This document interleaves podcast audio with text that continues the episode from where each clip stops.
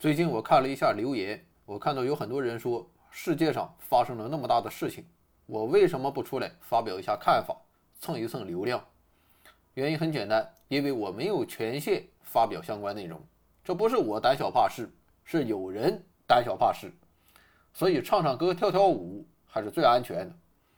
但是在一个地方我没有权限发表节目，并不意味着在其他地方我没有说话的权利。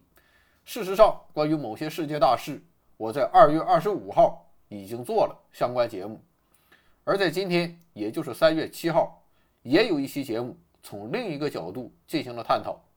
如果你想知道内容是什么，我相信各位老板一定会找到办法。再见。